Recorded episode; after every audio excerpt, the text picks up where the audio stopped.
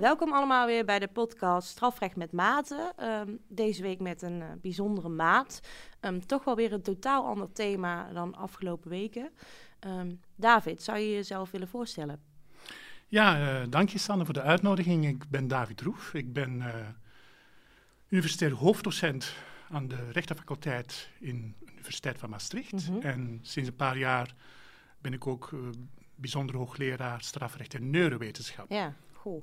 Dat is dat, neurowetenschappen. Want ik denk dat heel veel luisteraars niet weten van uh, wat komt er allemaal bij kijken, wat houdt het in?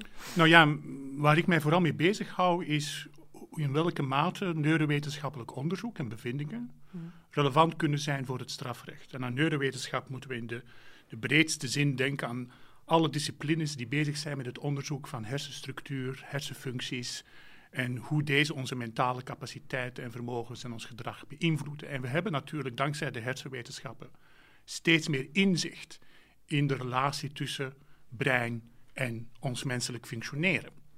En dat is voor het strafrecht natuurlijk ook interessant. Denk als je kijkt naar vragen rond toerekeningsvatbaarheid Mhm. en mentale stoornissen, uh, dan is het perfect voorstelbaar en ook in de praktijk zie je het gebeuren.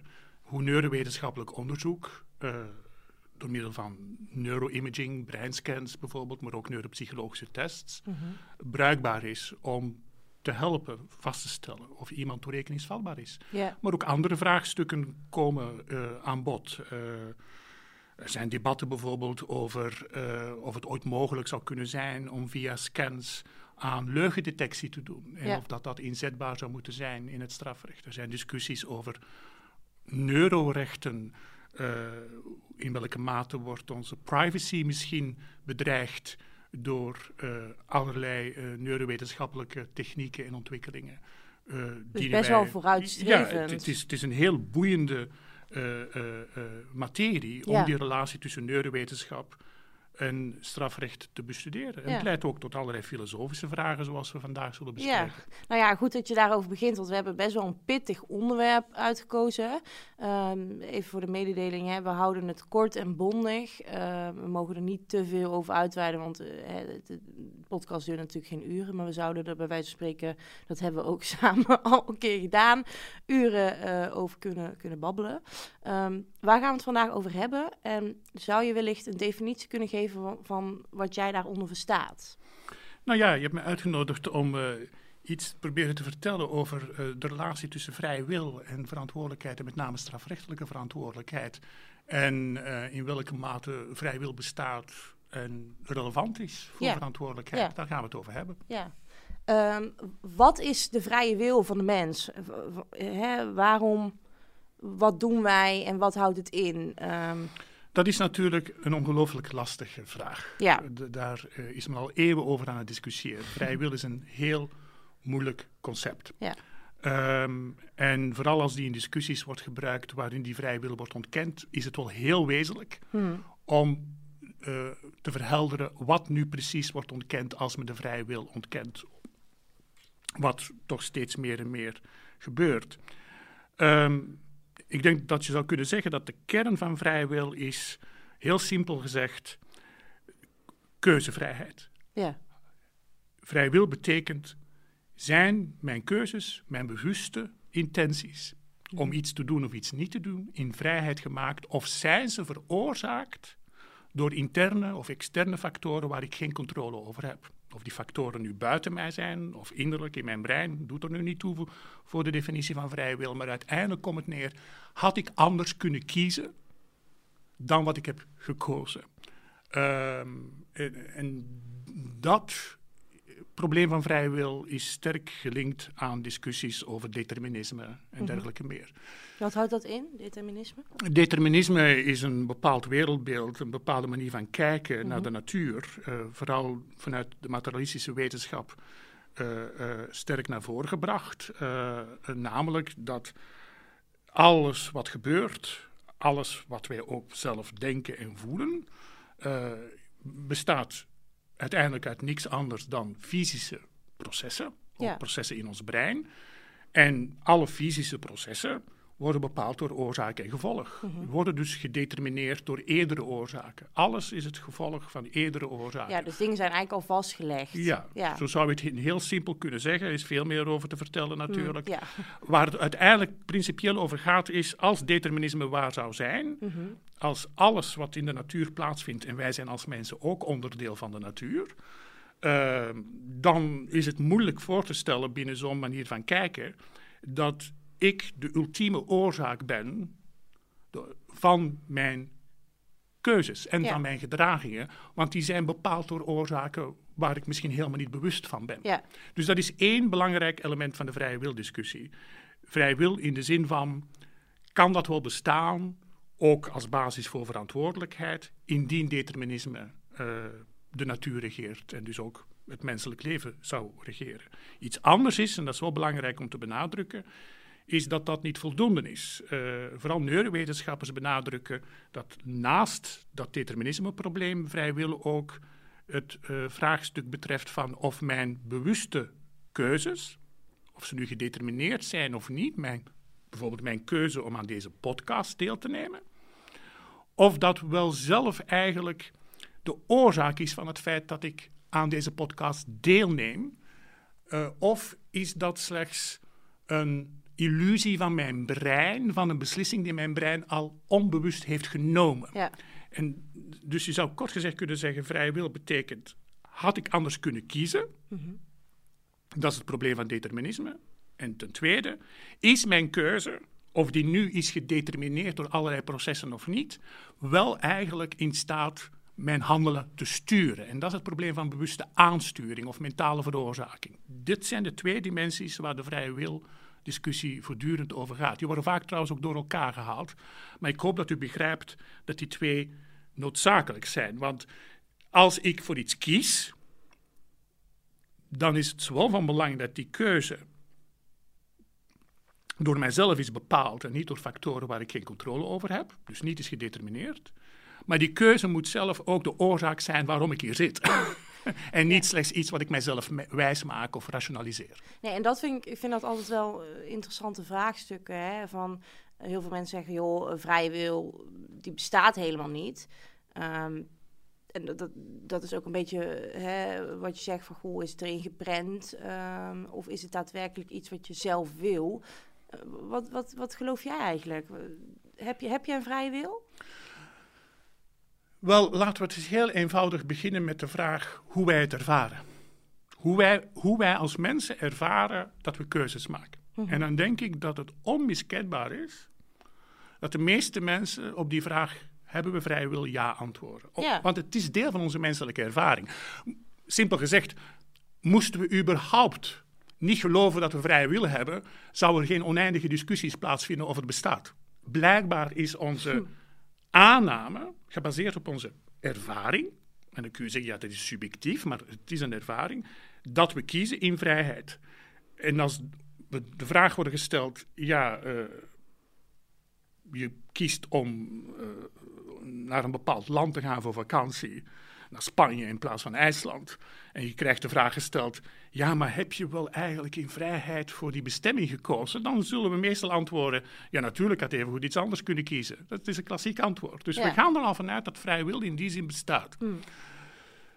Maar waarom wordt hij dan bedreigd? Waarom wordt hij dan ontkend en door wie? Nou, daar zijn zowel filosofische als wetenschappelijke argumenten voor. Want hoe kun je die ervaring, dat we anders hadden kunnen kiezen, verklaren binnen een wereldbeeld waar eigenlijk geen plaats is voor bewustzijn dat autonoom kan functioneren van fysische processen?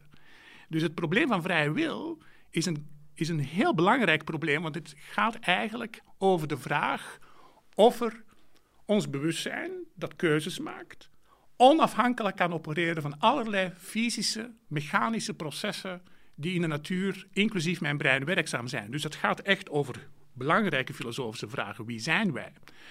Dus ik denk dat wij de ervaring van vrije wil problematisch vinden vanuit een wetenschappelijk materialistisch wereldbeeld. Het is moeilijk te begrijpen hoe wij in vrijheid keuzes kunnen maken als dat materialistische wereldbeeld, dat überhaupt bewustzijn geen autonome, vrije functioneren zou hebben, waar is. Dus als u mij vraagt, geloof je in vrije wil? Dan zal ik eerlijk moeten zeggen, in mijn ervaring wel. Maar het is heel lastig om dat, die ervaring te kunnen verklaren op materialistische wetenschappelijke gronden. Ehm, want zelfs als determinisme niet waar zou zijn, maar bijvoorbeeld toeval.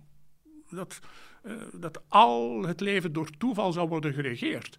Ja, dan maakt het voor mij weinig verschil uit of de beslissingen die ik maak zijn gedetermineerd door oorzaken die wetmatig zijn of door toevallige processen. Het maakt mij niet meer vrij. Nee. Dus het grote probleem is, het grote vraagstuk is, hoe kun je de ervaring van vrije wil verklaren binnen een wereldbeeld waar eigenlijk om te beginnen haast geen plaats is Ja. voor bewustzijn. Uiteindelijk gaat het over de vraag wie zijn wij als mens.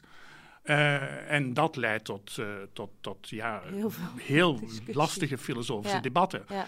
Dus kort gezegd, het probleem van vrije wil lijkt filosofisch toch voornamelijk te maken te hebben met het gegeven dat indien we een materialistisch, deterministisch wereldbeeld zouden hebben, en dat hebben wij grotendeels in ons wetenschappelijk onderzoek zeker, dan is het toch wel heel lastig om te geloven in de realiteit van die vrije wil. Dat is, dat is bijna incompatibel. Dat, dat, dat is heel moeilijk om dat te verklaren. En dat is, dat is het kernprobleem. Ja.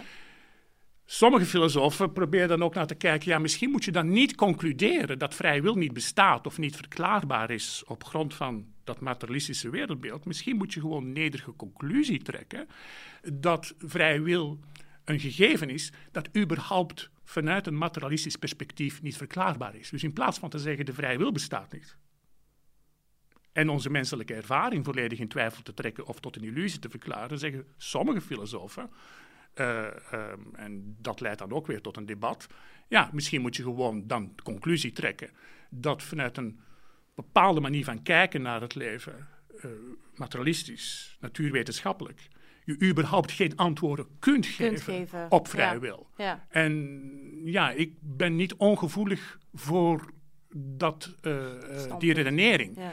Maar dat is een discussie die natuurlijk het strafrecht ver overstijgt. Ja. Dat is een discussie over wetenschapsfilosofie, sowieso filosofie. Nou ja, bij de voorbereiding van deze podcast heb ik ook de, de Vlaamse filosoof ehm, en ook neurowetenschapper eh, Jan Verplaatsen ehm, in ieder geval stukken daarover zitten lezen.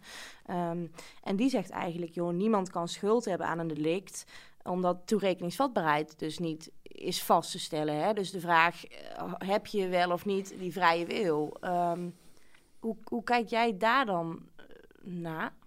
Nou, ik denk dat hij gelijk heeft. Vanuit dat wereldbeeld eh, dat in dergelijke discussies toch vaak centraal staat, eh, dat determinisme waar is, of indeterminisme. Kortom, dat al onze beslissingen te reduceren zijn tot fysische processen, tot chemische processen, tot, tot neurale processen. En dat die gedetermineerd zijn of door allerlei causale factoren worden bepaald. Als dat, volg even die gedachte, als dat klopt. En je kijkt dan naar zo'n idee als: heb je schuld? Heb je verwijtbaar gehandeld? Ja, want dat zijn vragen hè, die je die in het stellen. strafrecht centraal ja. Ja, Wij maken een verschil tussen iemand die we als verantwoordelijk beschouwen en die kunnen we straffen, of iemand die aan een stoornis lijdt eh, en daarom ontoerekeningsvatbaar of verminderd toerekeningsvatbaar is. Dus we, maken, we, maken, we gaan er eigenlijk impliciet vanuit dat vrije wil kan bestaan.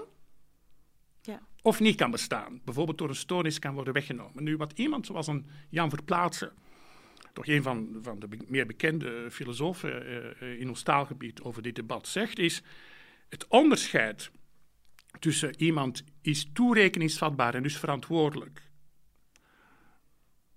en iemand is niet toerekeningsvatbaar, want er is een stoornis en is dus niet verantwoordelijk, mag dus dan niet gestraft worden of moet minder gestraft worden, is alleen een onderscheid dat relevant is indien überhaupt vrije wil in de zin van keuzemogelijkheid zou bestaan. Ja.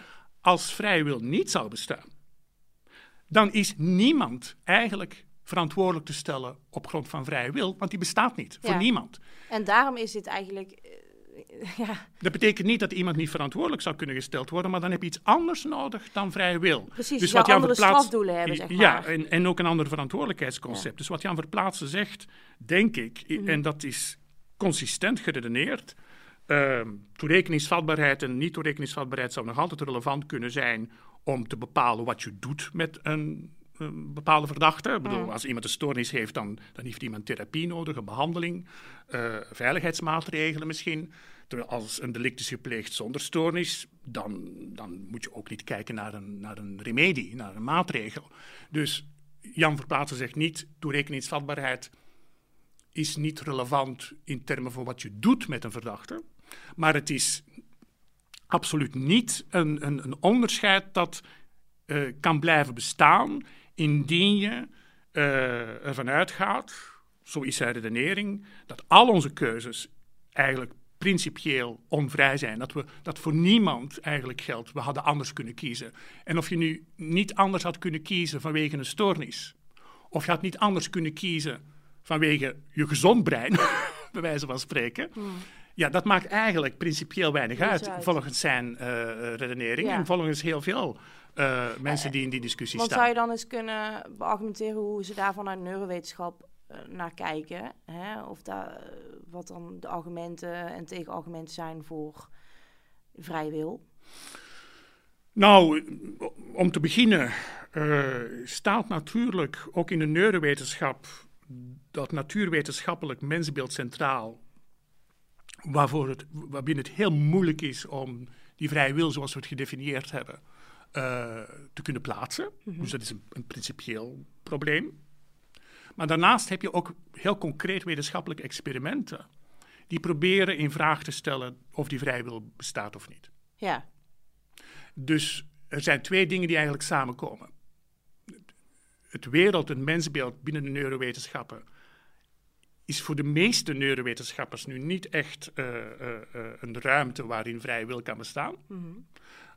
En aan de andere kant heb je dus concrete experimenten die ons proberen duidelijk te maken dat die vrije wil ja, discutabel is. Het bekendste experiment in die discussie, niet overtuigend trouwens, want je moet wel heel kritisch kijken naar die experimenten, is het eh, befaamde Libet-experiment. Eh, en andere experimenten van die soort, waarbij men, eh, als ik dat mag uitleggen. ja graag. ja, eh, want ja. je- want kort gezegd komt het, komt, komt, komt het scenario erop neer dat participanten aan, aan, aan wat dan genoemd wordt de Libet-experimenten. Ze worden Libet-experiment genoemd omdat de grondlegger van die experimenten was Benjamin Libet, een bekende neurowetenschapper, en hij wou onderzoek doen naar vrije wil.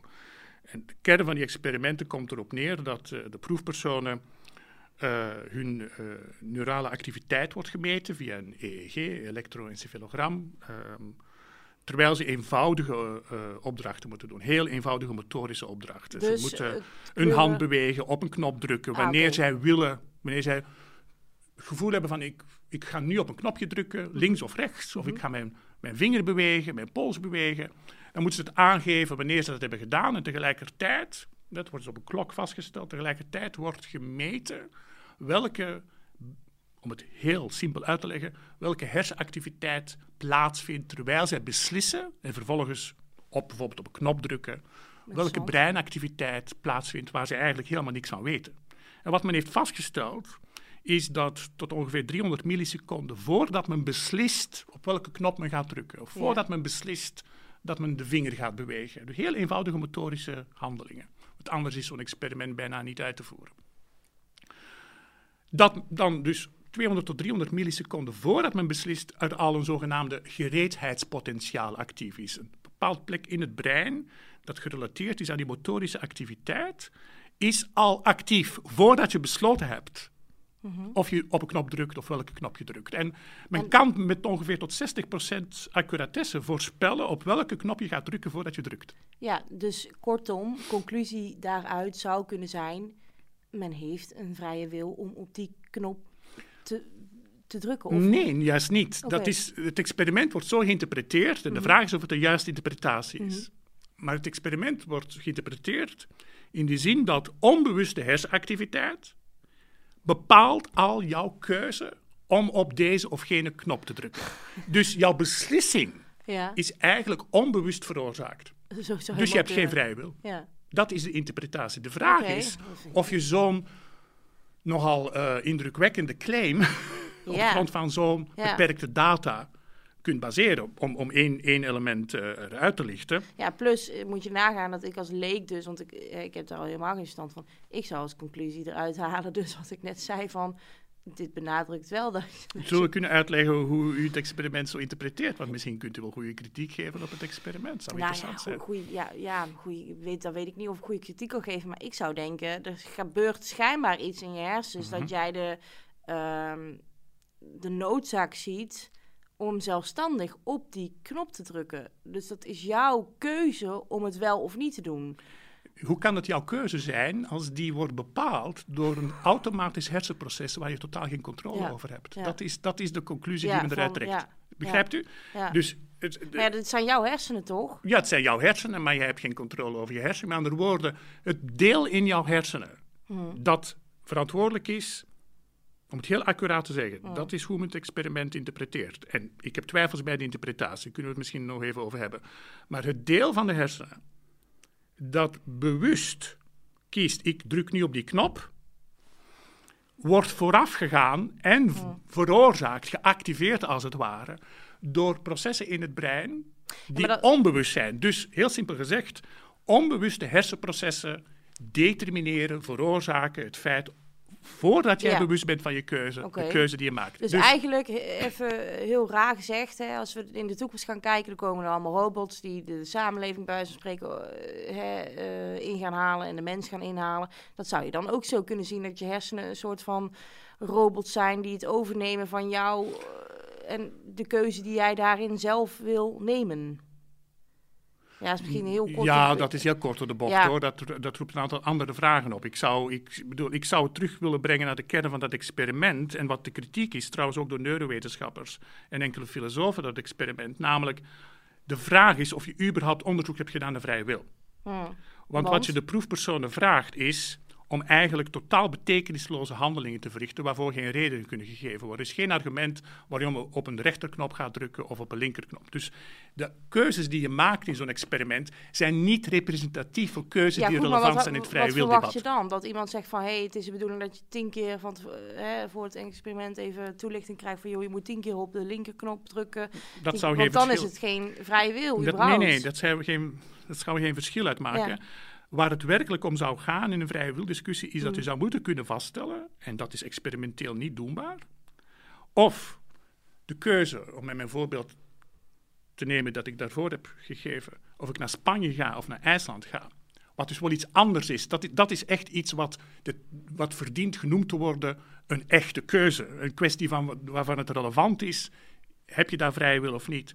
Ja, dan moet ik, daar, daar heb ik over nagedacht. Daar heb ik redenen voor. Financiële redenen. Ik hou van het weer in Spanje of ik hou meer van de natuur in IJsland. Eh, eh, wat is mijn budget? Eh, wat is de, de, de, de, de, de, de tijd die ik wil besteden? Hoeveel weken wil ik op vakantie? Eh, hoe kan ik dat verzoenen met mijn werk, met mijn gezin? Al dergelijke vragen, daar ben je mee bezig. Ja, Dus wij geven redenen en wij bedenken ook redenen en we hebben redenen waarom we bepaalde dingen doen of niet doen. Inclusief of je iets gaat eten of niet gaat eten. Dat zijn allemaal al ingewikkeldere dingen dan druk eens op een knopje. Of eh, eh, beweeg je pols eens. Ja, dus ja. wat de kritiek is, en het is belangrijk te benadrukken, een kritiek die vooral ook door enkele neurowetenschappers en filosofen wordt gevoerd. Ehm, het Libet-experiment zegt eigenlijk weinig over determinisme en zegt eigenlijk weinig over het bestaan of niet bestaan van vrije wil. Want wat wordt onderzocht is eigenlijk niet representatief van waar je het voor zou willen ontdekken. Bovendien is buiten het experiment waarvoor je zou willen onderzoeken of de vrije wil bestaat, eh, niet be- maakt er geen deel van uit de keuze om aan het experiment deel te nemen. Dat is bijvoorbeeld een veel relevantere vraag. Als ik gevraagd word, nou, wil je voor 50 euro even aan zo'n experiment deelnemen? Ehm, die keuze, daar moet ik over nadenken. Heb ik het geld nodig? Heb ik tijd? En dan kies ik. Dus het feit dat ik al besloten heb aan dat experiment deel te nemen, zou wel eens een verklaring kunnen zijn waarom onbewust mijn brein al bezig is met dat proces. ja. Eh, en dan de conclusie trekken dat onbewuste eh, proces in je brein, die, die, die gereedheidspotentiaal, zoals men dat dan noemt, is de oorzaak van jouw bewuste keuze om op een knopje te drukken. dat is wel een hele verre conclusie die methodologisch, filosofisch, wetenschappelijk moeilijk vol te houden is.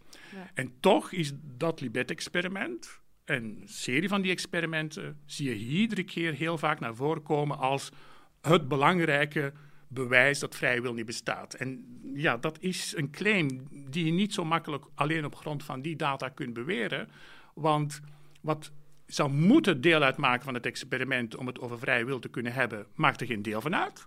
En wat is onderzocht in het Libet-experiment is eigenlijk helemaal niet zo relevant om het over vrije wil te hebben. En daar is toch wel een grote meerderheid in het debat over eens. Dus kort gezegd, belangrijkste argumentatie voor het niet bestaan van vrije wil is denk ik nog altijd vooral filosofisch en heeft met dat deterministische en breder gezien natuurwetenschappelijke wereldbeeld te maken. Hoe kun je uh, alternatieve keuzemogelijkheden van je bewustzijn verklaren als je bewustzijn gewoon een bijproduct is van je brein?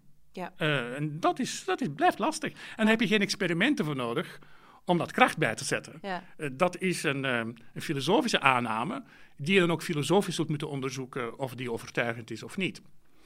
Tot slot, wat wel heel krachtig is qua bewijs, maar dat heeft maar zijdelings met die vrije wildiscussie te maken, is dat uit neurowetenschappelijk onderzoek en psychologisch onderzoek, en dat weten we eigenlijk al lange tijd, en dat moeten we niet onderschatten, moeten we heel serieus nemen, het duidelijk is dat de redenen die wij geven voor onze keuzes, en het gevoel van autonomie dat we hebben, van onafhankelijkheid, ja, dat dat heel vaak op een illusie is gebaseerd. Wij denken dat we zo rationeel zijn, wij denken dat we zo goed nadenken, wij denken dat we zoveel controle hebben over onze gedachten en emoties, maar we zitten vol met bias, hmm. we worden genudged, om een woord te gebruiken. En dat, dat, dat, dat, dat kan soms voor sommige mensen wel eens ontnuchterend zijn. Ik ben veel minder autonoom en vrij dan we denken. En ik ben ervan overtuigd dat een toenemend inzicht daarin heel belangrijk is.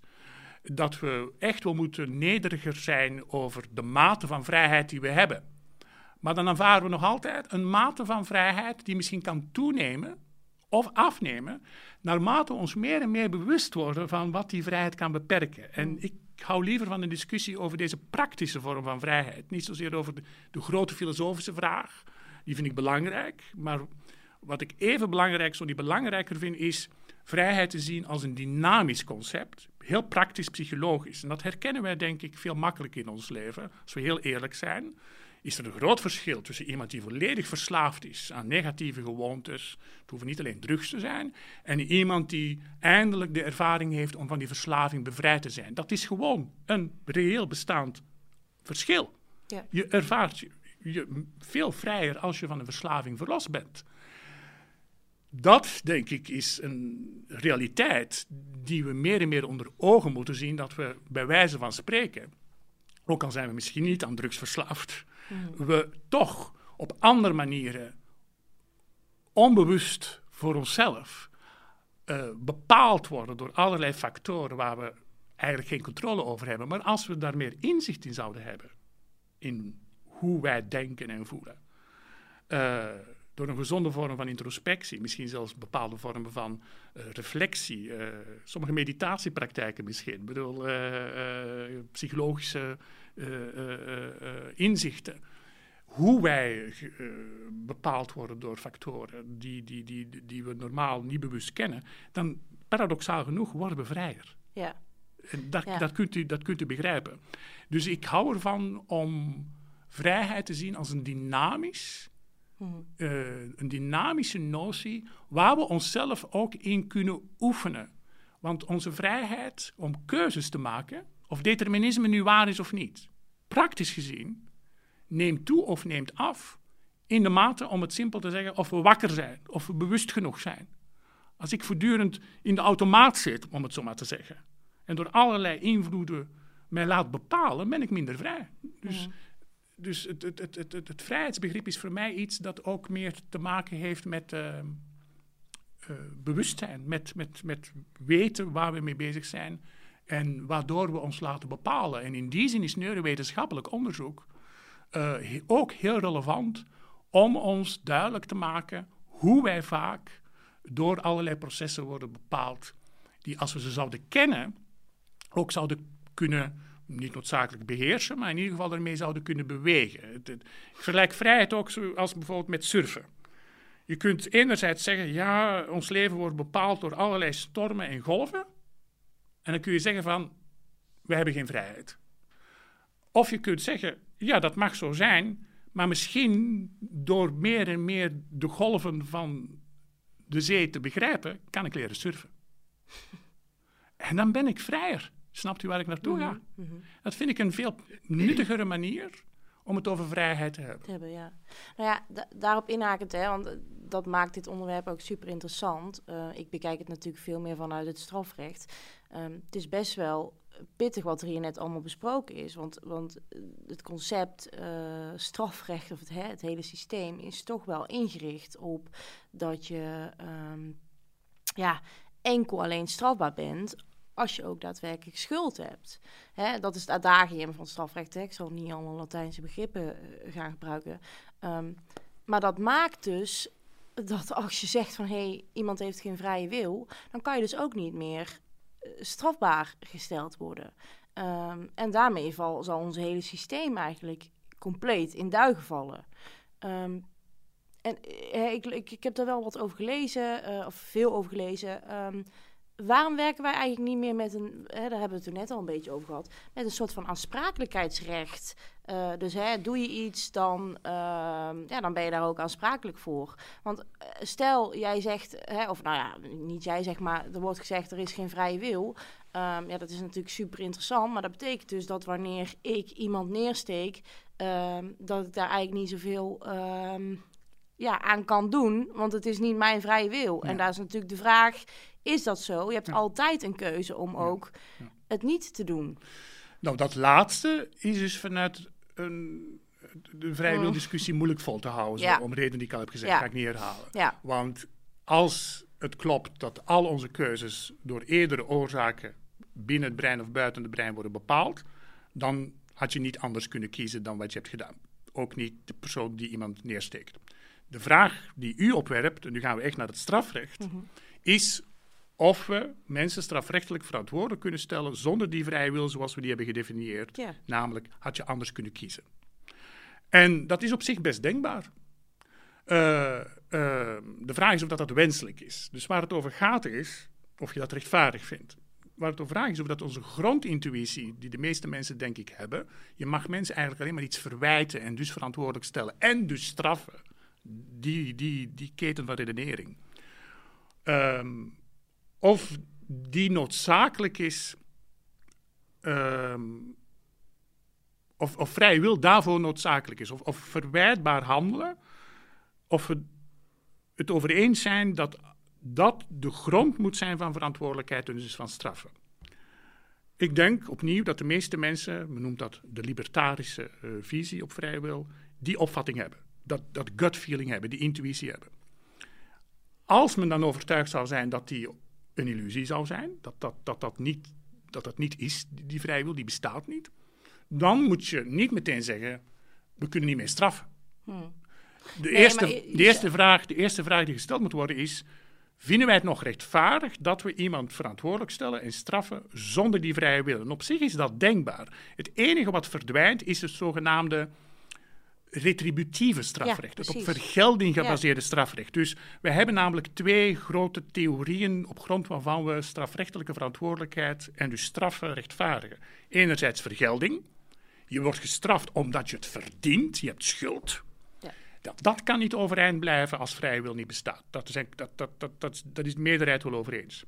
Maar er is een andere rechtvaardiging voor straffen die even verdedigbaar is, en in de praktijk aanvaarden we ze beide namelijk een utilitaristische rechtvaardiging of een consequentialistische. Dat betekent, we straffen niet omdat iemand het echt verdient, om vergelding, maar om bepaalde doelen te bereiken. Meer veiligheid voor de samenleving bijvoorbeeld en meer bepaald herstel, herstel maar ook preventie. We bestraffen een dief niet alleen of een inbreker omdat hij iets fout heeft gedaan en hij had het niet kunnen doen. Uh -huh. Daarvoor heb je vrije wil nodig. Maar we straffen ook om andere potentiële dieven af te schrikken. Ja. En ook om hem af te schrikken het uh, opnieuw te doen. Dus speciale preventie en generale preventie. Daarvoor heb je eigenlijk geen vrije wil nodig.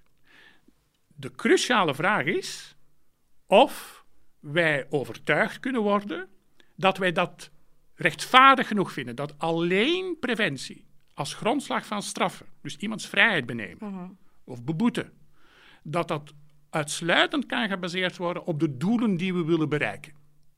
Zonder dat iemand het eigenlijk echt verdient. En ik denk als mensen er zo over zouden nadenken, heel concreet, zou ik het aanvaarden dat mijn kind 20 jaar de cel in moet om andere criminelen af te schrikken, terwijl kant en klaar duidelijk is dat hij nooit anders had kunnen handelen, want er is geen vrije wil, dat dan heel veel mensen intuïtief zouden zeggen, dat vind ik niet rechtvaardig. Nee, dan is, de vraag, moeten we dan niet iets anders doen dan straffen? En dan, dan kom je pas tot die vraag, oké, dan kun je dus blijkbaar niet van twee walletjes eten, dat heet met een duur woord compatibilisme, mhm. toch proberen verantwoordelijk te stellen en te straffen, ook al bestaat vrije wil niet. Uh, dat, dat, is dan toch op een of andere manier compatibel. Nou, als dat in strijdig is met je rechtvaardigheidsgevoel, uh, uh, met, je, met, met je notie van wat noodzakelijk is voor verantwoordelijkheid en straffen, moet je een andere discussie hebben, namelijk, moeten we überhaupt wel straffen? Is straffen eigenlijk wel iets dat de, de, de automatische respons zou moeten zijn op wat wij noemen criminaliteit? Maar dat is een veel bredere discussie. Tuurlijk. En dan openen zich onderwerpen zoals de functie van herstelrecht, maatregelen. Uh, um, je moet dus eigenlijk, denk ik, vanuit het strafrecht een veel bredere discussie voeren dan alleen over vrije wil. Je moet een discussie voeren over waarom straffen wij? Mm wat zijn ook de beschermingen die wij hebben in het huidige strafrecht? Neem nu dat schuldbeginsel. Of beginsel van proportionaliteit. Wij, wij, wij straffen omdat we alleen vinden omdat we vinden dat iemand schuldig is, in de zin van verwijtbaar heeft gehandeld. En we straffen, dat is in ieder geval het ideaal, proportioneel. Dat betekent ook naar de mate van schuld, de mate van verwijtbaarheid. Ja, dat zijn toch noties die teruggrijpen naar die vergeldingsgedachte. En of vrije wil nu bestaat of niet, mhm. ik denk wel dat we het over eens kunnen zijn dat we dankbaar mogen zijn dat we het schuldbeginsel hebben. Dat we dankbaar mogen zijn mhm. dat we het proportionaliteitsbeginsel hebben. Want het beschermt ons in principe tegen een overheid die ons zou kunnen arresteren en zou kunnen straffen alleen maar om andere mensen af te schrikken of om veiligheid te, te, te, bereiken.